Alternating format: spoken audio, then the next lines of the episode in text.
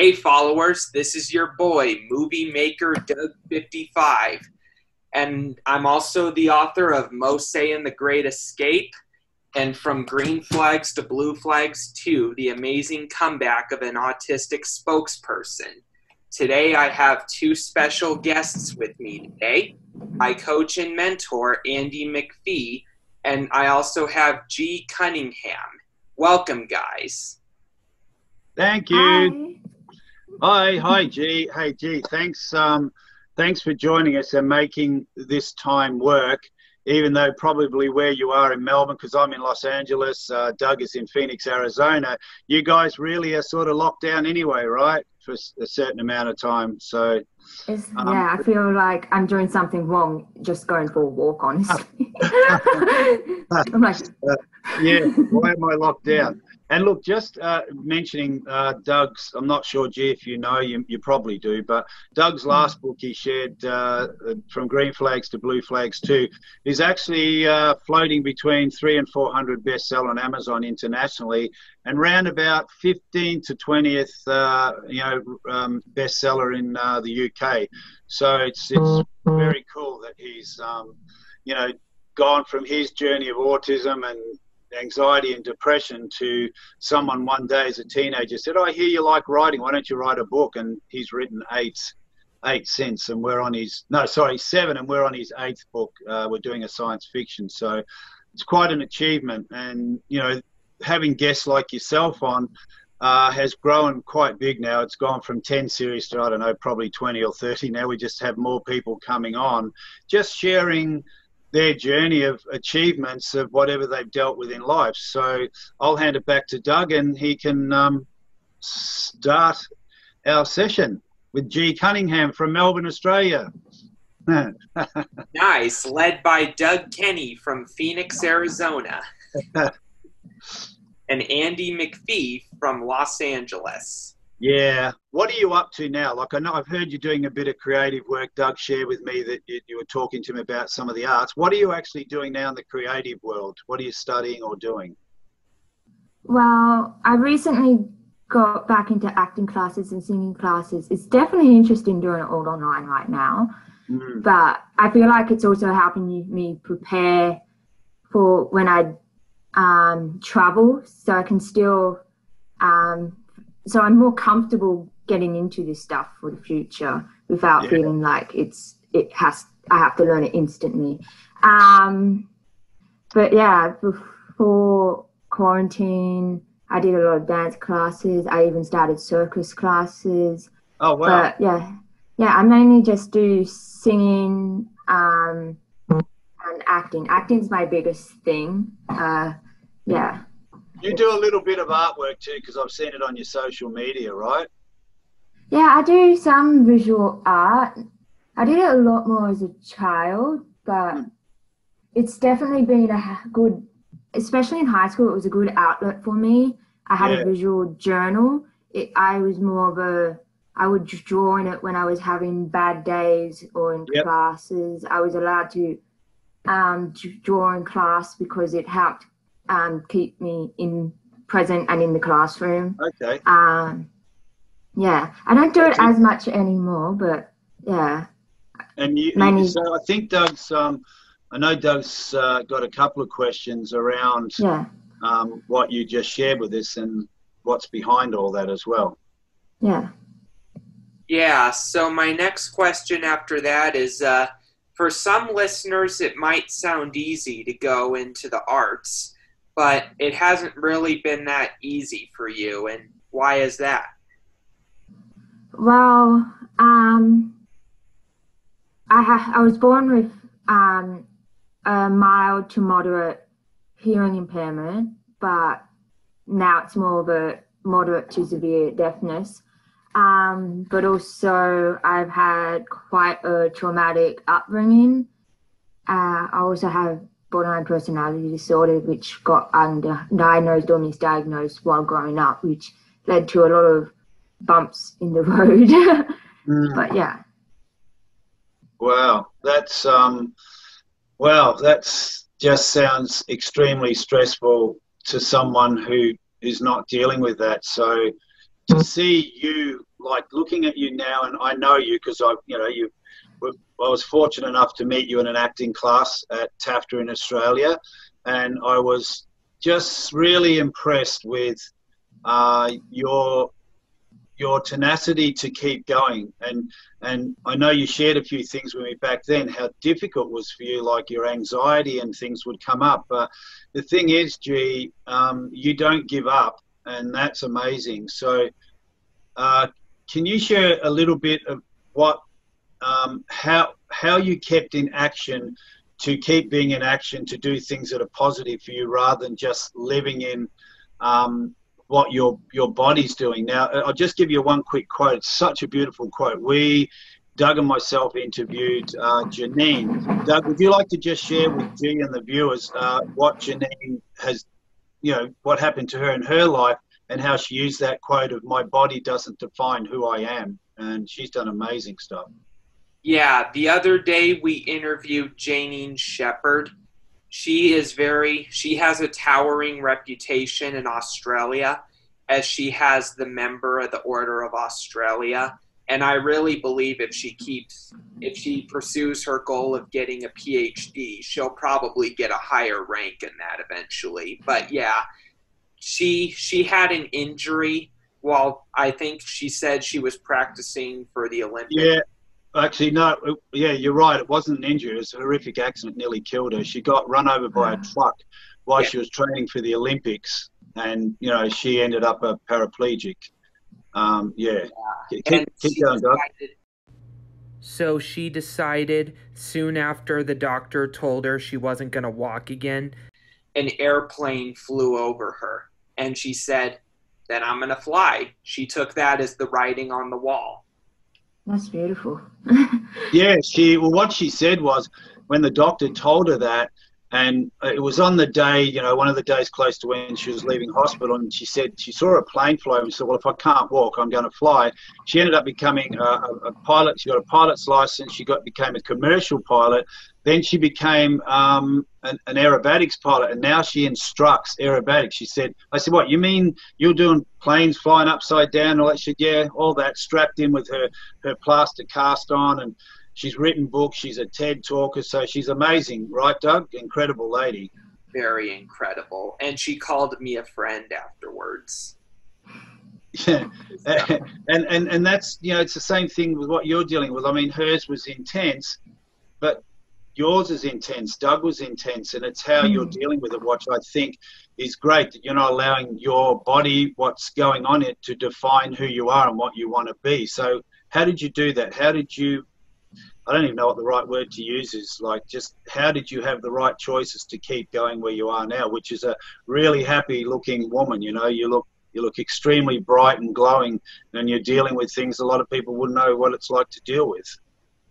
Um, well, as for my deafness, um, some people think it's the end of the world, and some people think, uh, um, I, I never, especially as a kid, I could never comprehend why it was so bad to be different. Like I could still sing, and people said I could sing, but then other people really put me down, saying I couldn't because I was deaf. I got bullied in school, mm-hmm. but um, I I don't know. I just kind of had that drive to prove that yes, I'm deaf, but I'm still doing the same things you're doing. Mm. And as for my mental health, I have borderline personality disorder. So I feel every emotion heightened and intense. So I think it's just, I had that constant drive of, I don't want to be in this big emotional pain. Like, I, when I have bad moments, I literally scream, it hurts. That's how painful it is to be in a heightened emotion for me. Mm. Like you would think I just broke my ankle or something, but no, it's my brain just on overdrive. Um, uh, I, I'm not going to lie, I did start losing faith in myself and my drive um, in my first year of uni, but I feel like that the main cause of that was misdiagnosis, limited treatment out there. Um, but because with BPD you need the right type of treatment. So everything else was like putting a band-aid on it. And I was feeling very um just I lost faith. Like I kept going back. I kept doing the work on bettering myself, but it just kept getting coming back or getting worse. And then I'm like, I got to a point where why bother? It just keeps, it's not doing anything. But then I was fortunate enough to stick to it because I didn't want to be in this continuous state of emotional pain. And I was fortunate enough to find a very good psychologist and he diagnosed me with BPD and it just all fell into place and then the treatment's been amazing since then. Wow. That's, That's, really that's incredible. yes. Sorry, Doug, go on. That's really incredible. And I have to be honest with you, I was bullied growing up too. And I'm going to, hmm. I plan to describe certain aspects of my bullying in an anti bullying podcast that I'm going to do with Jerry Trimble. I'm not going to reveal names, obviously, but, but, you know, we're doing an anti bullying podcast, hoping Yeah. to spread the word. Yeah, and I think it's important to do that. Like Jerry and myself have been friends for oh, 15 years, and I know Jerry's an anti-bullying advocate, and he speaks. I've, I've been with him uh, in LA when he's working with the LAPD and working with young street kids. He does the same in Vancouver, and I said, well, Gary, we should get together, and um, you and myself will do an anti-bullying. Um, discussion because I completely understand where that comes from, and you know my journey going through life. Mm. Um, and Doug's been bullied. And I thought, well, here's another opportunity on Doug's channel.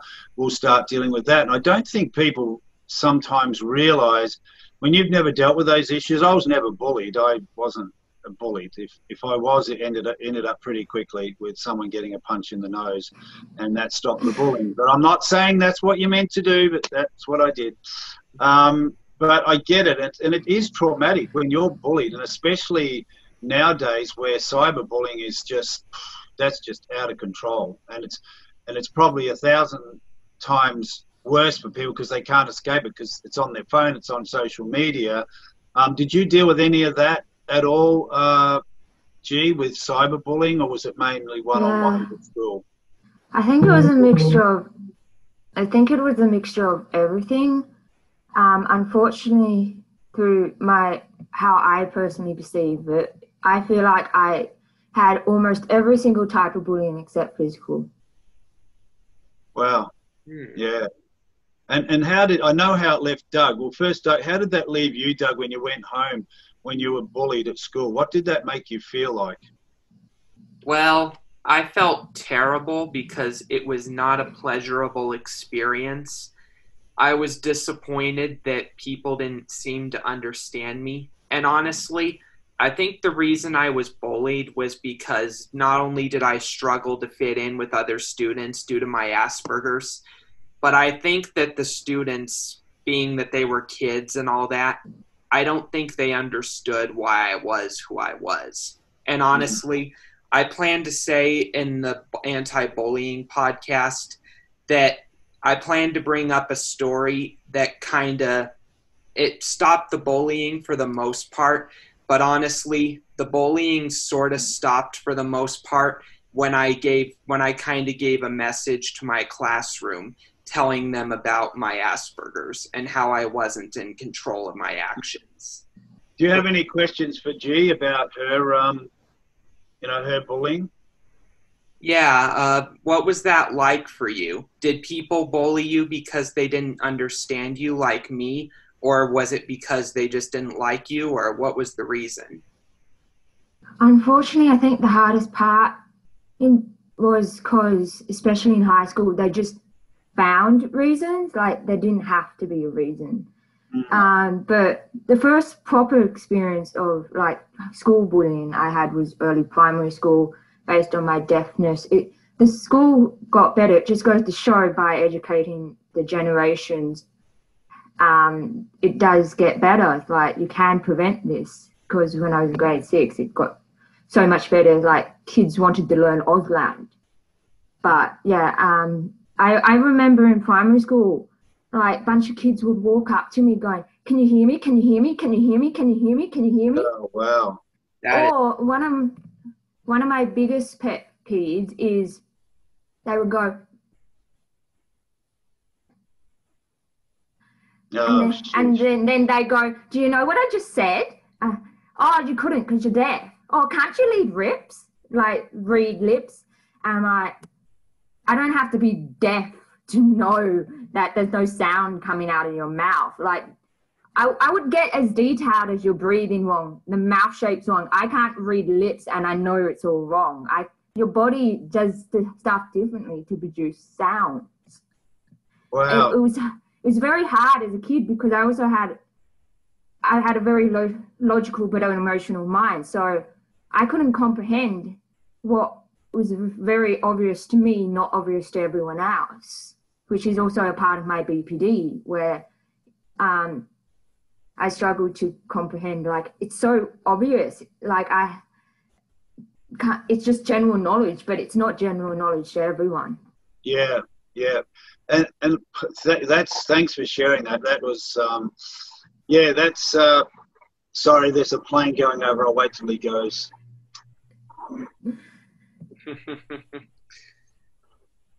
yeah, that's an incredible story. That's all I yeah, got. That's like that's amazing, G. Like that. Um, you know, like even just you telling me that, I couldn't even imagine what that would be like having people make fun of you in your face like that. Like it's just, and yeah. I know I get it, kids can be cruel, but I, I just don't think, you know, they really understand the impact, and that's why people do this sort of stuff. They don't re- realize that long-lasting impact. How how how did that leave you being when that was happening to you, and yet you still kept going to school? It was hard, especially in high school, but um, I think it helped because I had good relationships with teachers. There was a few friends that I had like on and off through primary school that were hearing or deaf. Um, and because I went to a primary school that had a deaf facility in it. So I had support teachers and everything.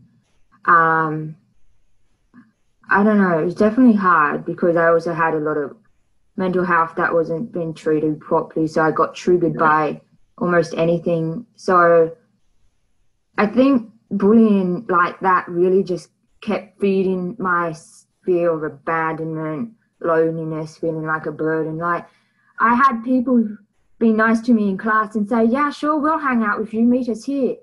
And then they're on the other side of the school hanging out with their group. Kind of wow. Thing. So can I ask you, G, because like we only have a certain amount of time yeah. in these broadcasts, but first of all, I got to keep saying you thanks for being so authentic and sharing, and and Doug as well, because you know you two guys, what you went through. Um, I dealt with things in my own life differently, and I don't particularly say they were the correct way to do it. Um, but you know, that's that was part of my journey, and uh, um, you know, I just wouldn't take being bullied, and I wouldn't have my kids being bullied. Um, you know, and uh, my daughter got bullied at school a lot because she was on the TV show Neighbours, and she was quite a large kid, you know, and she got picked on, and there's a couple of guys got a few blood noses from her, and again, I say it's not the right way, but she wasn't going. She was getting hit, like punched in the nose, pushed in the lock. lockers. I said, "You need to take care of that. You know, if someone hits you, you can defend yourself." So she defended herself, and it amazingly it stopped because they were scared of her. it's like, so you know, um, it is what it is. But I really admire both of you for the fact that, and since I've known Doug, like just how you guys and, and, and people who are dealing with it, some sort of impact in their life, just you don't give up and you, you just keep driving forward. And, and some people, it, it's not that easy for them. They need more support and they need more people around them to help them deal with these things. And what we're hoping in these episodes is that people get to see how you currently keep getting up every day and you're proud of who you are and you're not giving up and the same as Doug, his outlet is writing and, and starting. We coached him on, I said, you need to start doing more things on social media. Get your face out there, start telling your story. And like he's he's incredible what he's been doing now. You know, like I'm learning off him now. It's just amazing. Um, yeah. So, G, one thing um, can I ask you for the audience to watching? What actions are you taking to keep yourself above going into that dark patch? You know, what do you do? Um, well, the biggest thing I've been working on for the last few years, I, I think, is like just learning to balance it, but also telling myself it's okay that things take time. Like it's not going to happen instantly. Mm. Um, it, it's definitely a roller coaster. It's it's not a mountain. It's, it goes mm. Up and down, but eventually you're going to get to where you need to be. But and I don't always notice the changes, but when I hear people saying such good things about how I've grown and how it was like two years ago and everything. Um, I'm also like learning to accept those comments. Like it's yeah. okay to hear that. Um, but yeah, I, am doing dialectical behavior therapy, which is the best known treatment for BPD. And mm. that goes into like mindfulness, uh, check the facts, act opposite, body senses. It's like your your body it plays a big part on how you feel as well as your mind. Um, yeah. But yeah, even just like acting, like I want to do it professionally, but it's really helped me so much. Like the stuff I've learned from acting, I'm also learning in DBT with all the mindfulness, and I'm like finding what works for me and everything, and it just yeah. helps so much. But yeah, I find I do a lot better when I keep in tune with my body.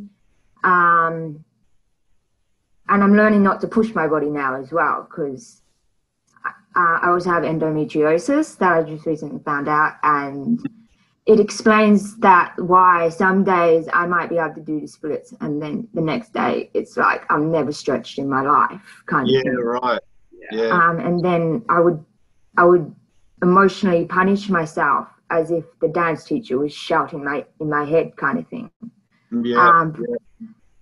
And but yeah, I feel like just I'm learning not to overload myself. So I'm learning to take time for me and continue to develop. And I'm I've talked with like Andy, my agent, and a lot of people. It's like my mental health comes first.